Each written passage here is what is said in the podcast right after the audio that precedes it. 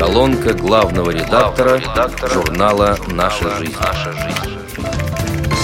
Анонс ноябрьского номера журнала «Наша жизнь». В рубрике «Память сердца» опубликовано эксклюзивное интервью Валентины Дмитриевны Кирилловой «Я была рядом с великим человеком». Жил-был на свете удивительный человечище. Если бы он еще был, то этой осенью пригласил бы нас на свое 90-летие. Но он ушел 15 лет назад, и эту дату уже без него отмечали верные друзья и поклонники – собравшись в Российской государственной библиотеке для слепых, в которой он проработал более 40 лет. Звали этого человека Марат Васильевич Бирючков. Он участник Великой Отечественной войны, журналист, писатель, ученый, обладающий энциклопедическими знаниями, который стал одним из основателей тифлобиблиографоведения – не случайно в 1994 году ему было присвоено звание «Заслуженный работник культуры Российской Федерации». Тем, кто хочет узнать о нем больше, советуем зайти на сайт РГБС. А мы предлагаем вниманию читателей беседу с его женой,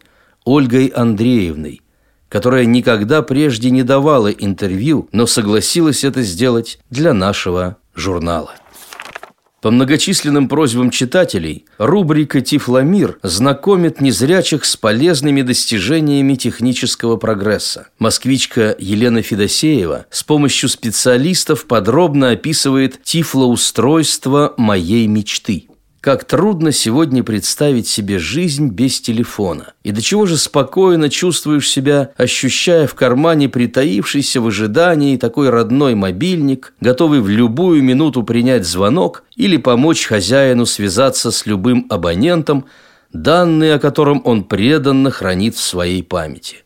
Инновационные достижения ушли настолько далеко – что мобильные устройства теперь не только средство голосовой и текстовой связи, но и практически полноценные компьютеры, упрощающие жизнь современного человека, помогающие решать ему повседневные рабочие и даже досуговые задачи, представляя собой в некотором смысле мультимедийные центры. Их разработчики каждый год предлагают на рынке все новые и новые модели, превосходящие предыдущие по функциональности, удобству и автономности. А что же остается делать нам, инвалидам по зрению, желающим шагать в ногу со временем и полноценно пользоваться всеми продуктами современных технологий? Конечно, адаптировать популярные мобильные устройства при помощи разработки и внедрения в систему специальных голосовых приложений, способных прочитывать и озвучивать выводимый на экран текст.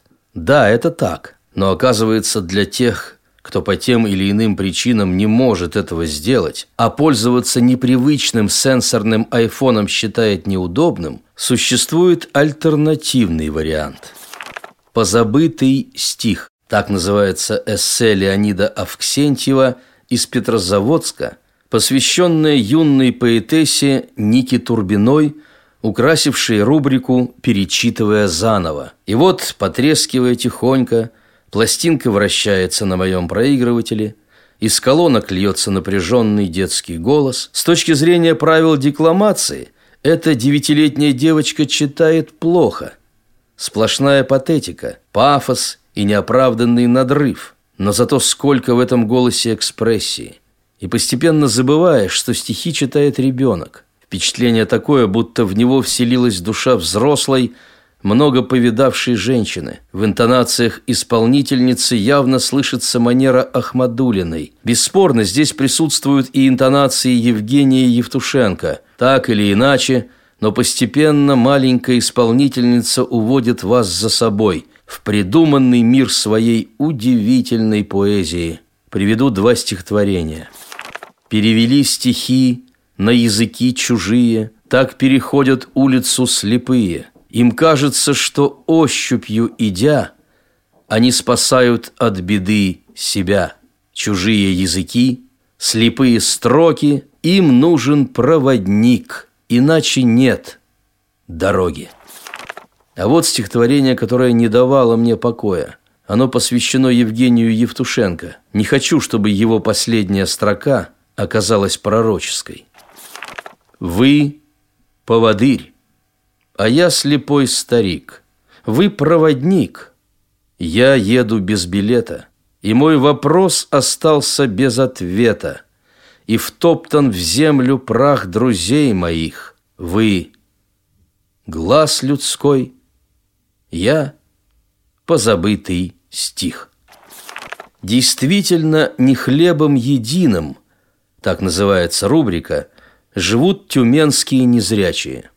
Об одном из их увлечений рассказала Татьяна Потемкина в динамичном очерке «Танцую даже во сне». «Ча-ча-ча, два, три», командует Светлана Баталова. «Ча-ча-ча, два, три». Пары двигаются ловко и слаженно. Девушки легкие и грациозны – Мужчины ведут их сильно, уверенно. Так бы и смотрела, не отрываясь. Это чудо – ансамбль «Калейдоскоп», которому исполнилось 12 лет. А танцуют в нем слабовидящие и слепые. Смотришь на них и ловишь себя на мысли «этого не может быть».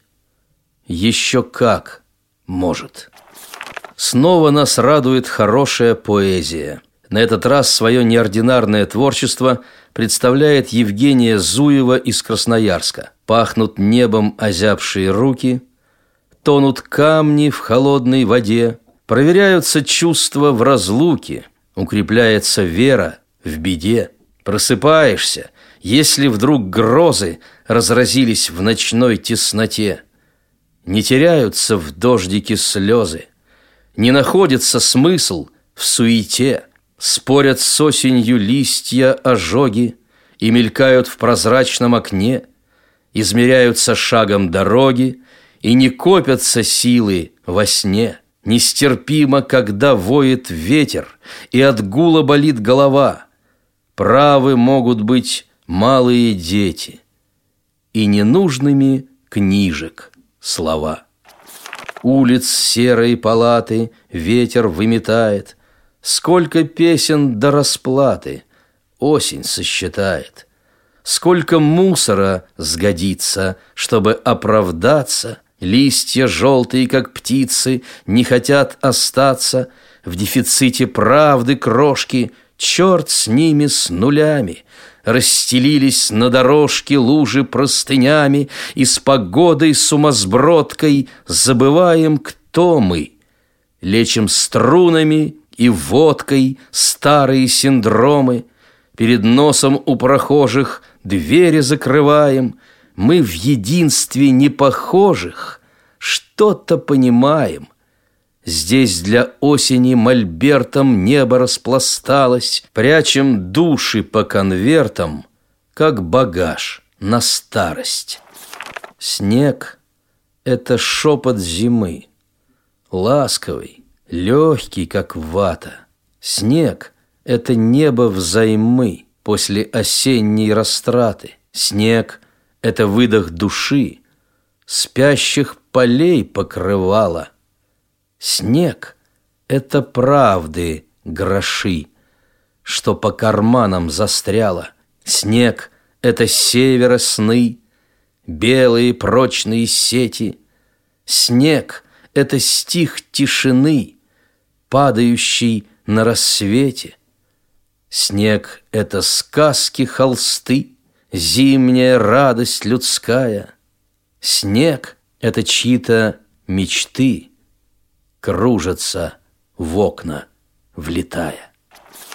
В рубрике «Совет да любовь» рассказывается, как добыли одно счастье на двоих Вера Филатова и Михаил Машков – как трудно отыскать свою единственную половинку, особенно если такой многоликий и притягательный мир загораживает непроглядная тьма. На порядок сложнее соединиться в любящую пару сразу двум инвалидам по зрению, ведь отсутствует чрезвычайно эффективный зрительный контакт, глаза в глаза, который позволяет зажечь обоюдную искру чувств – или заметить пронзительность многообещающего интереса.